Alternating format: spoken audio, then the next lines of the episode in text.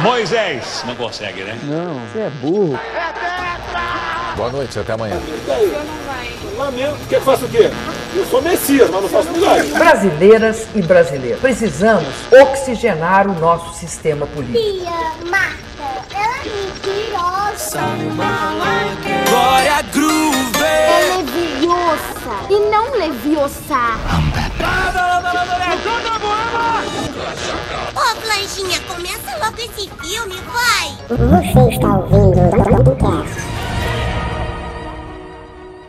You're the one for me, you're my ecstasy, you're the one I need.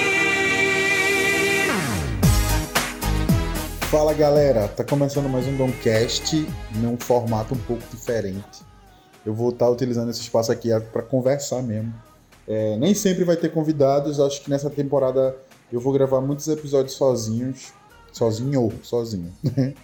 Mas eu acho que vai ser bem legal. Tô querendo curtir muito esse rolê assim de conversar e de falar mesmo o que eu penso sobre algumas coisas.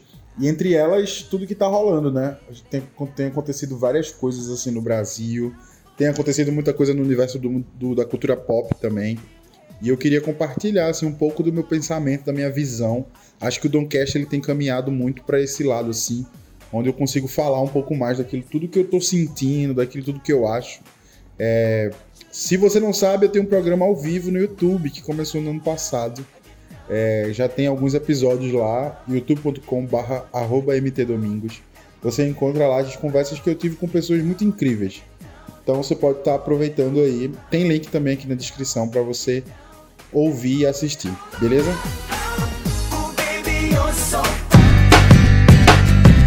Então, nesse primeiro episódio dessa nova temporada, né? Não é o primeiro episódio do Domcast, mas é o primeiro episódio desse novo formato dessa nova temporada que tá começando. E eu queria conversar com vocês mesmo assim, sabe? Eu acho que uma das coisas que eu queria muito já ter falado há muito tempo era o meu desabafo. Falar um pouco sobre o que tá passando no meu coração em relação à política. Eu sou uma pessoa que gosta de acompanhar, gosto de ver o que está acontecendo no Brasil, enfim. Alguns lugares do mundo também gosto de acompanhar. Mas eu queria desabafar um pouco sobre a vitória do Lula. Neste que é um dos dias mais felizes da minha vida, a saudação que eu faço a vocês não poderia ser outra, tão singela e ao mesmo tempo cheia de significado. Boa tarde, povo brasileiro! Luiz Inácio Lula da Silva é pela terceira vez o nosso presidente. E é muito engraçado, né? Porque eu, eu fui uma pessoa que apoiei né, a campanha dele agora em 2022. E as pessoas já me tascam muito de esquerdista, de comunista, de istas e istas e istas. Comunista! Eu tenho muitas críticas ao governo do Lula, muitas e muitas e muitas críticas sobre o comportamento dele, a forma como ele age em alguns determinados assuntos. Mas eu fui a favor da chapa que ele promoveu, né, no, no ano de 2022, muito por conta do, do governo Bolsonaro, né? E eu queria falar para vocês um pouquinho do meu passado sobre isso. Eu cresci num ambiente muito religioso, né? Eu sou nascido e criado dentro de uma igreja evangélica muitas das coisas que eu vivi dentro da igreja evangélica, umas eu sou ultramente agradecido por tudo que aconteceu, por pessoas incríveis. Outras eu tenho críticas extremas sobre tudo que aconteceu lá. Foi um período muito bom e a mesma intensidade de ter sido muito bom foi muito, muito, muito conturbado, muito é, eu lembro que algumas situações aconteceram que eu batia de frente e não era visto com bons olhos, sabe? Eu era sempre meio meio poldado assim em alguns comentários, em algumas opiniões que eu tinha nos bastidores ali da vida cristã, né? mas mas tudo bem. E eu lembro que em 2018 eu não era uma pessoa nada política, eu não tinha conhecimento nenhum. A única coisa que eu discursava era que Lula era ladrão, mais uma vez, o PT roubou, enfim. Todo esse discurso que permeia a igreja evangélica e algumas outras rodas, né, espalhadas aí pelo Brasilzão, eu fazia parte também de um desse discurso, né? Falando em política, para o ano que vem já tem uma chapa formada. Um ladrão candidato a presidente. E aí, em 2018, eu fui uma das pessoas que não só votei no Bolsonaro, mas promovi a campanha dele para alguns conhecidos meus assim também, sabe? Iria lá conversar, mas gente, antes que vocês me xinguem, ou que vocês aplaudam, ou que me critiquem porque eu votei nele em 2018, eu fui muito, é, eu fui muito direcionado a isso toda a minha vida, não só no assunto política, mas em outras áreas da minha vida, eu também não tive uma opinião muito crítica e não pude decidir algumas coisas porque eu simplesmente fui conduzido a tomar algumas decisões na minha vida amorosa, na minha vida acadêmica, na minha vida profissional, tudo permeava ali um, um, uma certa religiosidade. E assim como aconteceu em 2022 com algumas pessoas que estão dentro de um círculo religioso, assim também aconteceu comigo em 2018. Foi um período lá que eu fiz tudo essa parada, né? E aí, com o passar do tempo, eu me mudei, fui conhecer outras realidades, outras pessoas, outras narrativas políticas. E aí comecei a perceber que aquele mundo ali, que era muito é, vegetais, muito ali, muito gospel, não era um mundo tão real assim, quando você comparava com a realidade, sabe? E aí, eu sempre falo que o Bolsonaro me radicalizou muito sobre muita coisa. Comunista! E aí, quando chegou ali em 2020, veio a pandemia, as coisas foram acontecendo, eu fui me inteirando mais sobre política entendendo o que estava acontecendo, ouvindo as atrocidades que o Bolsonaro falou na televisão e nos canais de comunicação que ele tinha acesso. E eu terminei é, falando, ó, não dá para esse cara ser presidente. E a gente viu o que aconteceu no final de 2022. A gente se deparou com números, inúmeros problemas desse governo horrível, né? Enfim. E aí eu tive que tomar um lado e decidir construir uma chapa contra o Bolsonaro, né? E aí, gente, mais uma vez eu repito aqui, não é sobre o Lula, sabe? Nunca foi. Eu faria campanha para qualquer pessoa que, que tivesse chance de ganhar do Bolsonaro. Qualquer pessoa, qualquer nome, eu estaria na rua, assim como eu estive, para bater de frente com o Bolsonaro. Não tinha perdão, tá ligado? Tava lá de verdade. Minhas amigas e meus amigos, começou oficialmente a campanha eleitoral. Peço a Deus que ilumine essa caminhada. Existe um, um problema muito grande desse governo, que, que acabou graças a Deus, é que eles flertavam com alguns temas que são muito prejudiciais, não só à democracia, mas como a vida social pacífica, sabe? O governo Bolsonaro é um governo extremamente violento, não só é, violência física, né, mas violências verbais, sabe? Violências de pensamento, pensamentos muitas vezes de exclusão mesmo de uma certa parte da sociedade. Uma coisa que mais me assustou durante toda a campanha política foi é, um discurso que vinha da igreja evangélica também, mas por conta do Bolsonaro, de que a esquerda era inimiga. Que até os cristãos que são de esquerda, eles são inimigos. Quando você coloca uma pessoa como seu inimigo, inimigo ele tem que ser destruído e derrotado, tá ligado? Ele não é para ser compreendido, ele não é para ser parceiro, e esse discurso é muito perigoso para quem vive sociedade. É um discurso abominável, na minha opinião, obviamente, né, gente? É, e quando esse governo ele flerta com essas coisas, eu estou totalmente do lado oposto disso.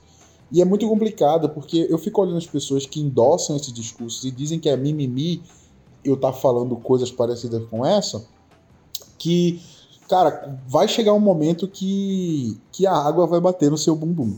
Eu não acredito no que eu ouvi. Não acredito no que eu ouvi, não pode ser verdade isso que eu escutei agora. A água vai bater no seu bumbum em algum momento, sabe? A gente viu é, N, N situações na história de governos autoritários, governos que têm discurso de ódio, governo que promove a família tradicional brasileira, que em algum momento, quando as coisas fogem de um padrão ao qual o governo autoritário quer, mesmo que sejam pessoas que apoiam esse governo, elas começam a sofrer isso também, sabe? Elas começam a, a ser. A, do, a doer nelas também, até quem, quem tá lá, sabe? E isso aconteceu muito também na Alemanha nazista, sabe, gente? Isso aconteceu bastante. Os, os mesmos discursos patriotas sobre família, sobre um ser superiores, enfim, né? E mesmo os alemães que ficaram omissos sofreram também repressão com isso. E detalhe, mano, a gente só sabe dessa história porque eles perderam a guerra. Se eles não tivessem perdido a guerra, eles sairiam como vitoriosos, teriam construído uma narrativa ali de vitória. Assim como a gente não pode deixar que o governo Bolsonaro também construa uma narrativa de vitória, porque não foi, tá ligado? Não é, não é dessa forma. A gente precisa ir. E eu sei, do fundo do meu coração, o quanto esse papo é chato E eu não quero só ficar falando de política aqui, até porque eu gosto de comentar sobre outras coisas, sobre ciência, sobre tecnologia. Mas isso tava. Eu precisava. É, eu precisava hablar, como diria minha amiga Eli Olive. Eu precisava hablar, eu precisava falar sobre isso. Sobre as coisas que vêm acontecendo. E precisava, eu acho que é, para que um ciclo se encerre, eu precisava falar sobre isso e deixar isso registrado na história através aqui do meu podcast, sabe? E o governo Lula vencendo representa muita coisa. Por mais que eu tenha todas as críticas ao governo do Lula, ele é um governo muito conciliador. Ele é um governo que não tem discursos de ódio, sabe? É um governo que tende a ouvir todas as, as frentes. É um governo progressista, tá ligado? Graças a Deus. Por isso. Então, é, isso é interessante. Isso me, me deixa me deixa feliz sobre o que pode estar acontecendo assim. A luva de empreiteiro é o melhor do mundo. Obrigado, meu Deus, Pai do Filho e do Espírito Santo. Amém. Receba aqui do Brasil. Obviamente, gente, eu não tô passando pano, passando a bandeira do Brasil em gigante de pano para esse governo. Terei críticas, irei criticá-las, irei bater. Vou estar lá junto com os movimentos que eu acredito que são interessantes para estarem nessa luta, com toda certeza. Mas eu estou feliz com o que a gente conquistou até agora nesses poucos dias aí do ano, o governo Lula já tem feito alguns avanços sobre reconstrução, sobre dar um direcionamento melhor. Claro, mais uma vez eu falo, alguns outros eu não gosto tanto, tá? Mas quando se vive em sociedade, algumas concessões elas precisam ser feitas e eu estou disposto a fazer.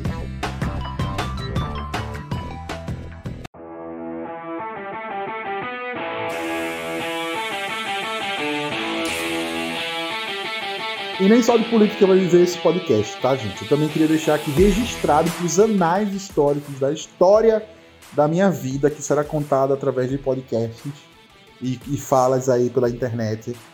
Eu queria também dar o meu parecer sobre Avatar 2.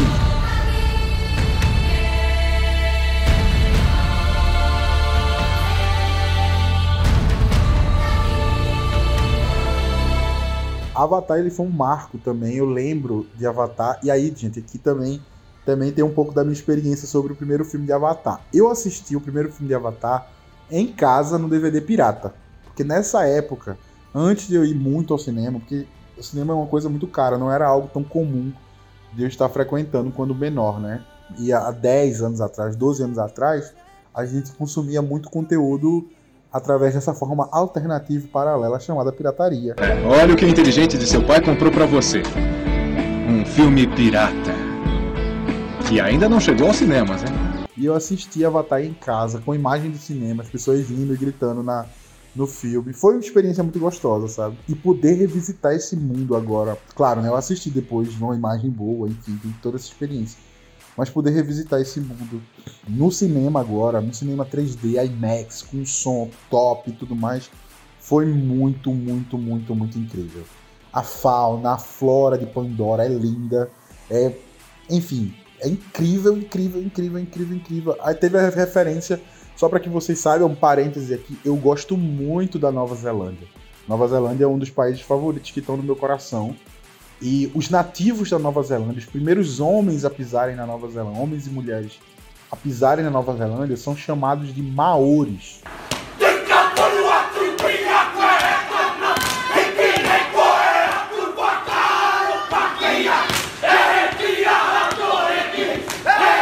Maores é uma tribo, né, lá da, da Nova Zelândia, e eles trouxeram muitas referências ao povo da, o povo da água no filme do Avatar 2, eles puxam muita referência do povo maori. Eles fazem hack, eles fazem careta, colocam a língua para fora e foi muito massa. E eu sou muito nerd, assim, eu gosto de, de imaginar como as coisas chegaram em um determinado lugar, sabe?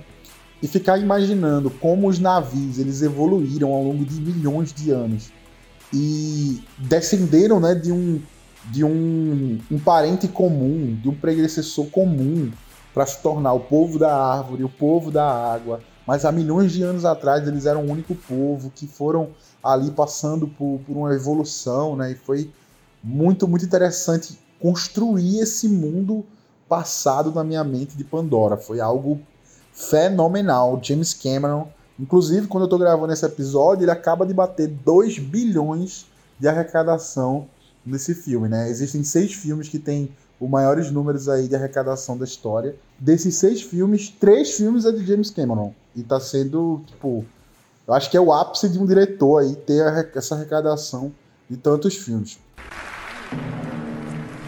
And the Oscar goes to. Obviamente, o filme não é perfeito. Existem defeitos, existem detalhes que devem ser avaliados, arcos que poderiam ter sido muito melhor explorados, coisas que eles trouxeram no filme 1 que não precisariam ter trazido. Então, fica aí. Por exemplo, a parte espiritual do filme é tipo totalmente vazia. No primeiro filme eles exploram muito e nesse agora existe uma personagem lá que é a filha, provavelmente a filha da árvore da vida, sabe? E eles não exploram nada. Obviamente, eles estão aquecendo o público para um terceiro filme, quarto, quinto.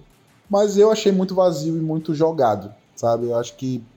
E tem a volta de um personagem também do primeiro filme, vale a pena você assistir aí pra ver.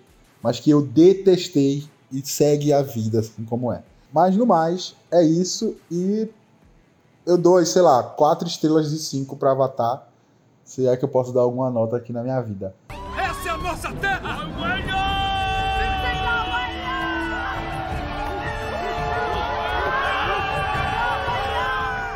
Bom, gente, esse aqui é o primeiro episódio dessa nova temporada. É um episódio que eu vou conversar mais, eu vou falar sozinho mais. Vão continuar tendo convidados. Eles não vão ser tão grandes quanto os outros. Vão ser um pouco menor. Eu vou só falar um pouco do que eu tô sentindo, do que eu tô vivendo. É, E é isso. Vão sair mais de um episódio por semana. Eu não quero prometer isso, eu não vou falar isso. Mas é, eu vou tentar postar mais assim do que ter um dia fixo para sair o episódio. Eu vou falando o que der, beleza? Não só isso, fiquem ligados também aqui no feed do Domcast. Vai ter sempre esse episódio de entrevista que sai lá do YouTube, que é ao vivo. Também vai ter um, projeto extra agora que vai estar rolando aí, vocês já devem ter visto. Se não viu, me segue nas redes sociais pra ver também. Arroba MTDomingos lá no Instagram, em qualquer outra rede social, se você colocar esse arroba, você me encontra.